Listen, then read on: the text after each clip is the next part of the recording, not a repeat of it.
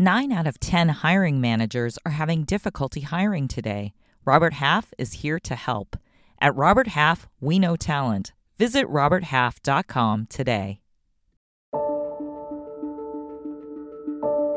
When the coronavirus hit, it disrupted supply chains around the world. Coronavirus driving a consumer scramble for hand sanitizers, even bars of soap. This is our finished product.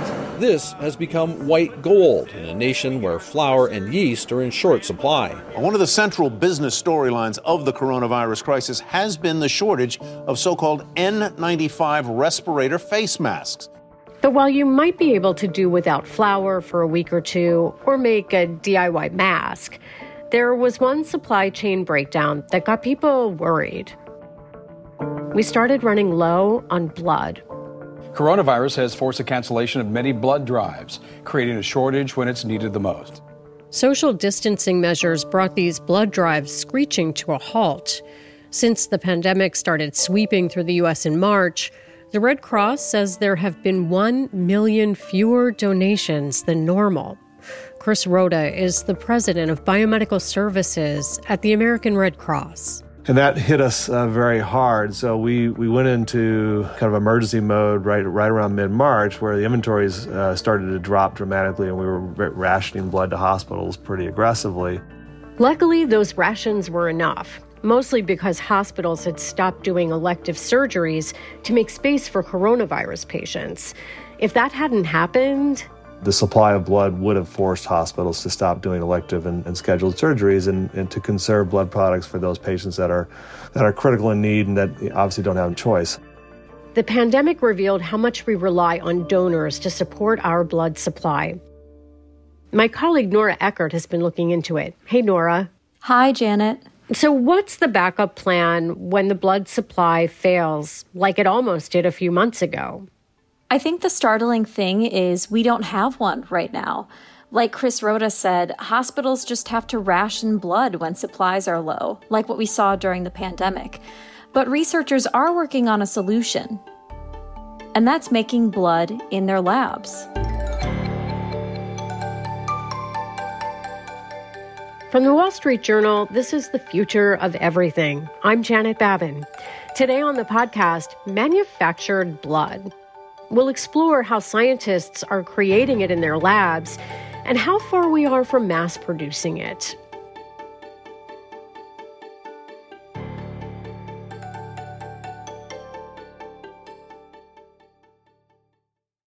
ADP knows anything you hear Anything you don't hear, anything you kinda heard, anything you weren't supposed to hear and now have to pretend like you didn't, can change the world of work. From HR to payroll, ADP designs forward thinking solutions to take on the next anything. Okay, Nora, I'm assuming people just didn't start thinking about making lab produced or artificial blood during this pandemic. How long has research in this field been going on? Scientists have been experimenting with lab produced blood for decades, but due to issues with funding or scalability, we're just now seeing the start of clinical trials. And even though we're all really thinking about coronavirus right now, what really accelerated our work on blood substitutes was actually another virus. That was the HIV AIDS epidemic in the 1980s. The evidence was growing that the cause was not only something new, but something transmitted by blood. Thousands of people were infected with HIV through blood transfusions. This was before the blood supply could be tested for HIV in 1985, so it made people really scared. There was a panic going on. I remember my grandparents being fearful about the blood supply. People, before they had surgery would uh, have their own blood extracted so they could use it during surgery. There were all these fears about whether the U.S. blood supply was safe. Yeah, and that's when a lot of my sources told me we started shifting our national attention to looking at the blood supply. We realized it had to be tested, it had to be controlled, and we had to dump a lot of blood during that time because it was contaminated. I spoke to one of the researchers who's been studying blood since the late 1980s. His name is Dr. George Daly. He's now the dean of Harvard Medical School, and he runs a lab there that studies this. Ultimately, through various public health measures and very aggressive testing, very sensitive and specific testing for HIV, the blood supply was made extremely safe. But as we've seen in the recent years with the emergence of new pathogens, whether it's Zika or Ebola or you know most recently COVID, there's always a worry about new infections that can contaminate the blood. Again, raising the value and importance of being able to more carefully control the manufacture and presentation of blood through a you know a different system. That different system he's alluding to is one where blood could be made in a lab. Okay, and we're going to break down those new developments in just a bit. But first, Nora, can you explain what do you need to make blood? Well, just a refresher from probably what we learned in high school biology blood is made up of different parts. You've got the red blood cells, they carry oxygen. You've got white blood cells, they fight infection. Then there's plasma that carries nutrients, salts, and proteins. And then there are platelets. They make your blood clot when you get a cut. All of these parts are important because they all serve different functions. So far, no one has come up with a complete replacement, one total package, for all of these functions. Instead, different research groups are focusing on trying to produce the individual parts of blood. There's been some early testing of red blood cell substitutes, including in Jehovah's Witnesses, because most don't accept blood transfusions as part of their religion. But most of the momentum that I saw in my reporting was with labs trying to grow their own platelets. One of the top researchers doing this is Dr. Cedric Ghevaert, and he's a consultant hematologist who leads a research group in transfusion medicine at Cambridge University. They are rather an important cell, albeit the smallest cell in the body. Uh, but equally, uh, if you don't have enough platelets, uh, the bleeding symptoms are, are really horrendous. Can I just stop right here and say I am shocked that platelets are the smallest cell in the body? There's a lot of small cells in the body. I know. I know. I was shocked when he said that too. I had to go back and double check, but it's true. They are. And even though platelets are so small, they're really powerful. They're really important for patients undergoing chemotherapy or people who sustain traumatic injuries because they often receive platelet transfusions but they're also quite finicky.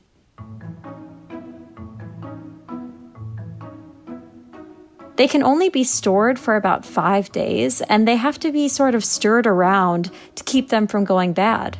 It's a bit like leaving your jam jar open on your kitchen surface for five days in a row. It will start to grow stuff.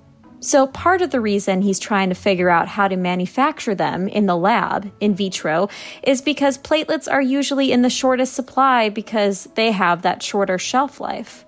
And when you say in vitro, you mean basically in a petri dish? Yep, that's right. That's in vitro. Got it.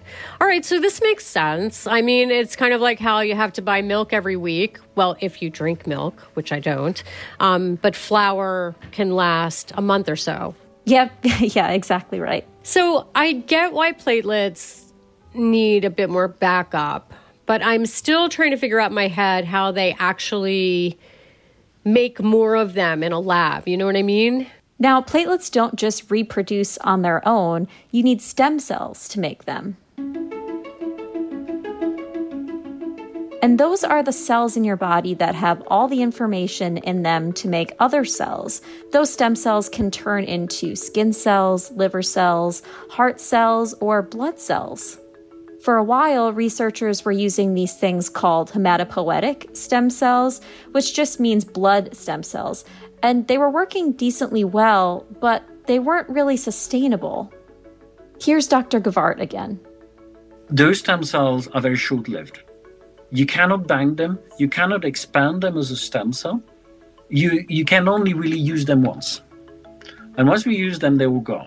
Got it. Okay, so those cells did the job in that researchers could turn them into whatever blood cells they needed at the moment, but then they needed to go back and start over.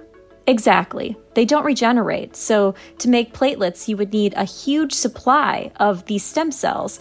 So then they turned to this specific kind of stem cell called a pluripotent stem cell. And that's special because it can create almost any other type of stem cell.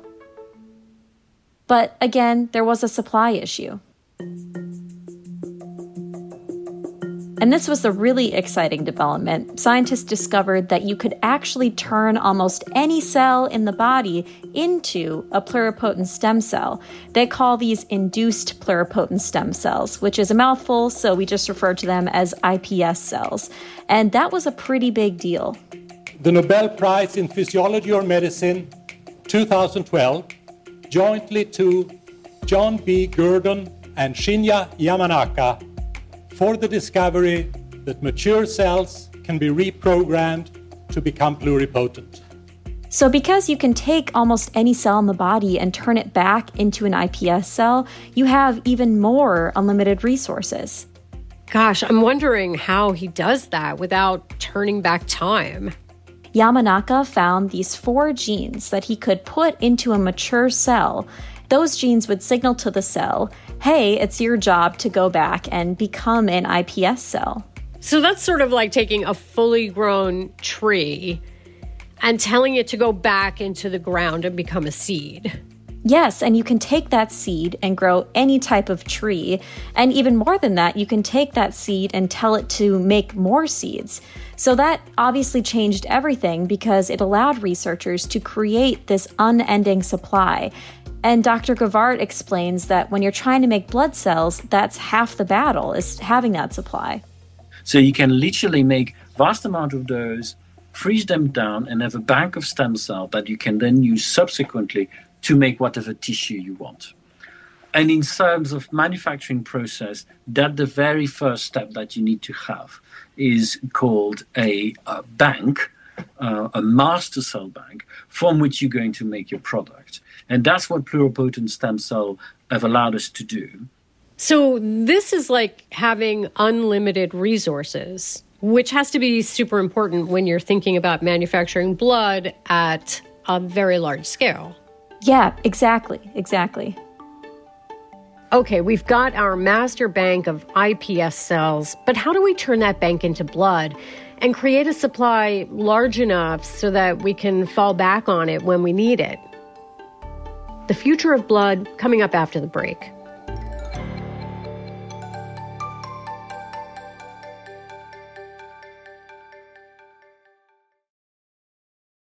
Rapid expansion? We're ready. Worker shortage? We're good. Anything can change the world of work. A celebrity buys the company. Depends on who it is. But relax, we've got ADP. From HR to payroll, ADP designs forward thinking solutions to take on the next anything.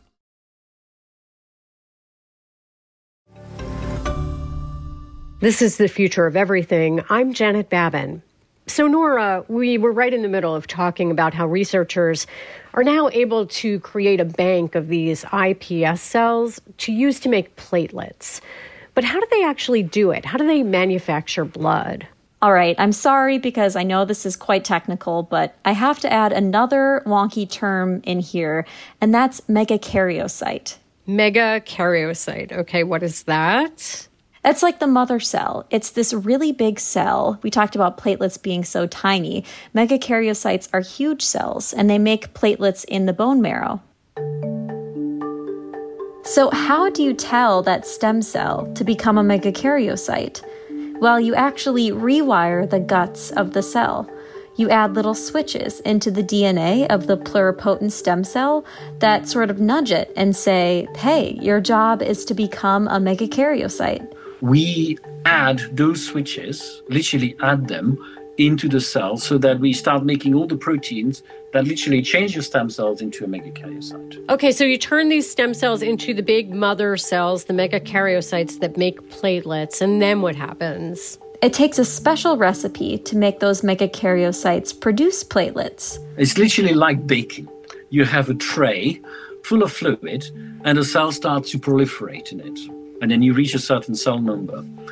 But right at the time when they're mature, you ask them, can you release platelets? And they can potentially release a thousand platelets. So the number of cells that you make through that process suddenly multiply by a thousand. That's a huge advantage. I'm still thinking about cooking with blood. that's, that's lost me a little bit, but this is really fascinating and amazing, and I see how it could be a huge advantage. Not appetizing, though. But here's the thing for a transfusion, you don't need thousands, you need about 50 billion platelets for just one unit. And for most transfusions, you need 6 to 10 of those. And remember, platelets die fast, so you have to be able to make them all at once. These researchers at Kyoto University in Japan, their names are Dr. Koji Eto and Dr. Naoshi Sugimoto, they realized the problem. Megakaryocytes in your body have blood flowing around them. We, st- we found that the bloodstream, blood flowing around the megakaryocytes that produce platelets had a turbulent turbulence around it. So by that way, megakaryocytes were, we think, are stimulated in the right way and start releasing platelets. That's Dr. Naoshi Sugimoto.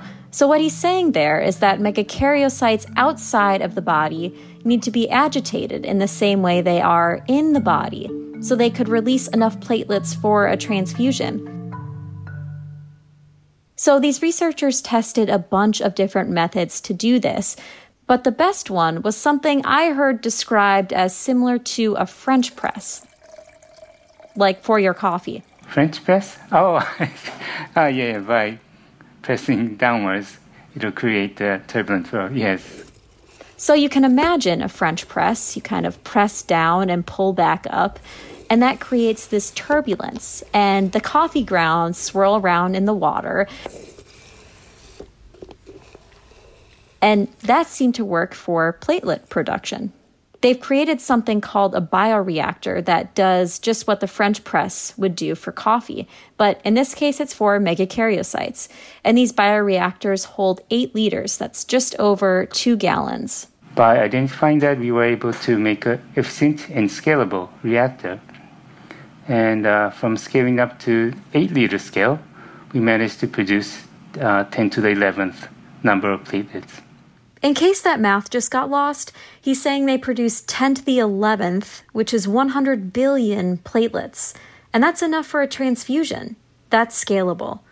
Now, to be clear, Dr. Eto and Dr. Sugimoto's lab is not the only one using a bioreactor to stimulate the megakaryocytes, but they've had the most success so far at replicating what actually happens to them in our bodies.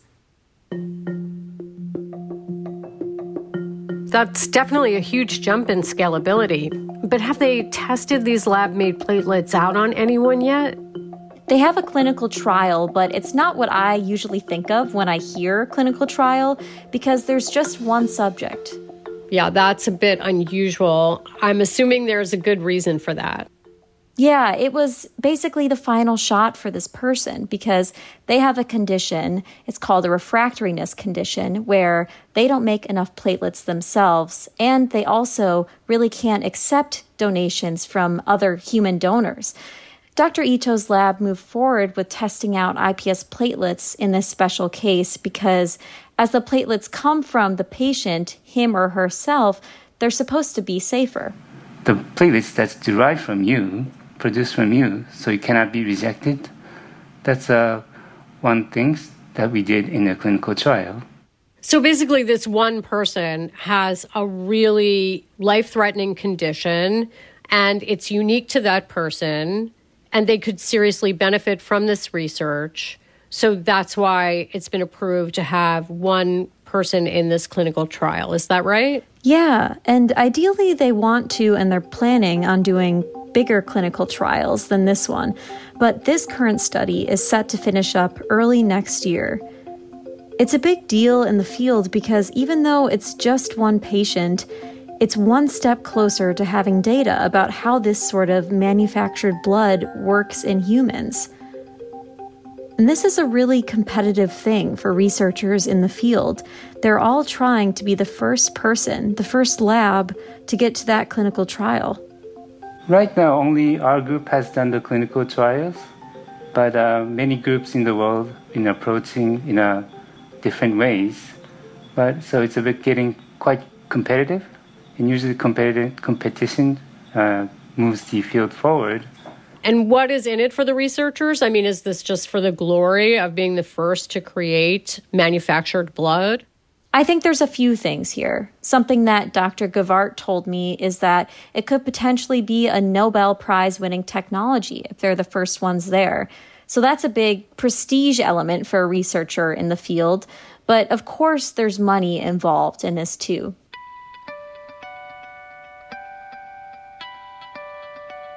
Because if you look at how widely platelets are used across the world, if you can engineer, if you can be the, the lab to engineer a backup to that, you're going to be in high demand. And there's also a therapeutic potential. You can use these platelets to deliver therapies to treat cancers or other diseases. So that's why we're seeing a lot of companies get involved in addition to all the people in the lab space. So, Dr. Ghevaert is on the scientific advisory board for a company called Platelet Biogenesis, and a competitor of theirs is Megakaryon, and Dr. Eto is on their scientific advisory board. So, there's a lot of players in this space, and it's actually causing it to pick up some momentum. Even though there's money in this, money is also one of the big barriers to this technology succeeding. Right now, it's extremely expensive to make these manufactured platelets. To put that in context, Dr. Ghevaert told me it costs between 750,000 to $1 million to make a bag of platelets in his lab. For Dr. Eto, it's a little bit less than that, but compare that to the about $500 that hospitals pay on average for a bag of human platelets, and that's quite a steep price difference. Yeah, I'm just wondering why it costs so much. What Dr. Ghevaert told me is the main cost comes from the media they need to culture these cells. Think of it like the ingredients they need in their recipe to make platelets. But it's sort of like if you're making a car by hand versus producing it in a factory. Right now, it's going to cost a lot more because they are making these things by hand, essentially. But as the technology scales, Dr. Ghevaert said he's confident that the cost will continue to go down. Like any technology, uh, once it starts to work, it generates a momentum of its own.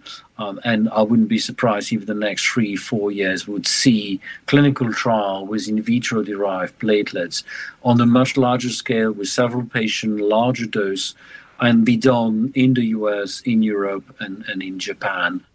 So it sounds like we're getting closer. Yes, we're definitely getting closer.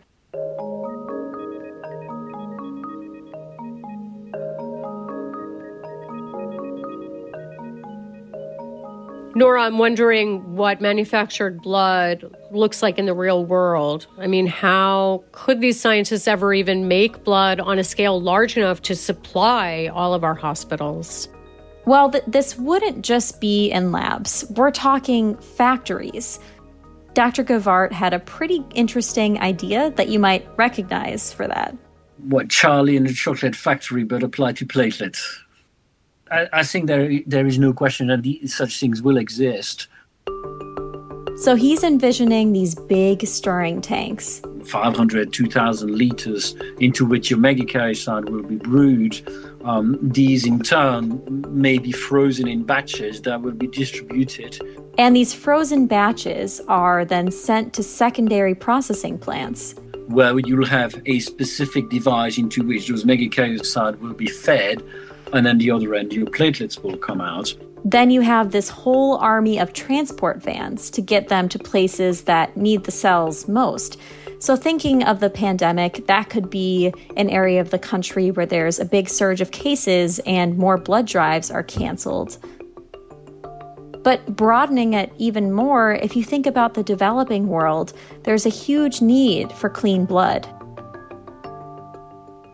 Low income countries have about one fifth of the amount of blood donations of high income countries, according to the World Health Organization. So it's a big need, whether just for an area of the US that's hit by a hurricane or a more sustainable solution for countries that need it. You know, it's interesting because I think the pandemic had us thinking about the blood supply and yet, here we are thinking about even more reasons that the human blood supply we have could be threatened. I completely took this entire system for granted. When I first heard of these shortages, it was really the first time I got exposed to this whole world of people working to support our blood supply, whether we're in a pandemic or not. I think the reason this came front of mind for me is it exposed something that we still rely on humans to build. We rely on humans being healthy enough to come out and give blood. And the pandemic has shown us in a lot of ways that we can't always rely on that. So one day, we might need a backup.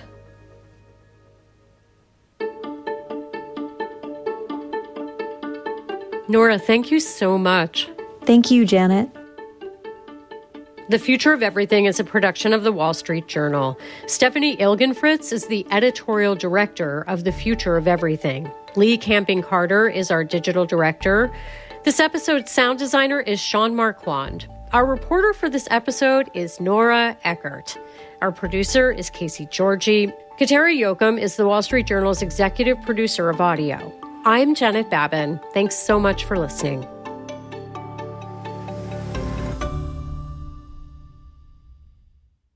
Enter a revolutionary business world where AI meets power with Intel Core Ultra and Intel vPro. Imagine PCs that boost productivity, creativity, and collaboration with cutting edge AI. They're gateways to innovation, engineered with powerful AI performance, hardware based security, and AI powered threat detection. Plus, they're built sustainably and can be managed remotely. Transform your workflow with Intel Core Ultra and Intel vPro today.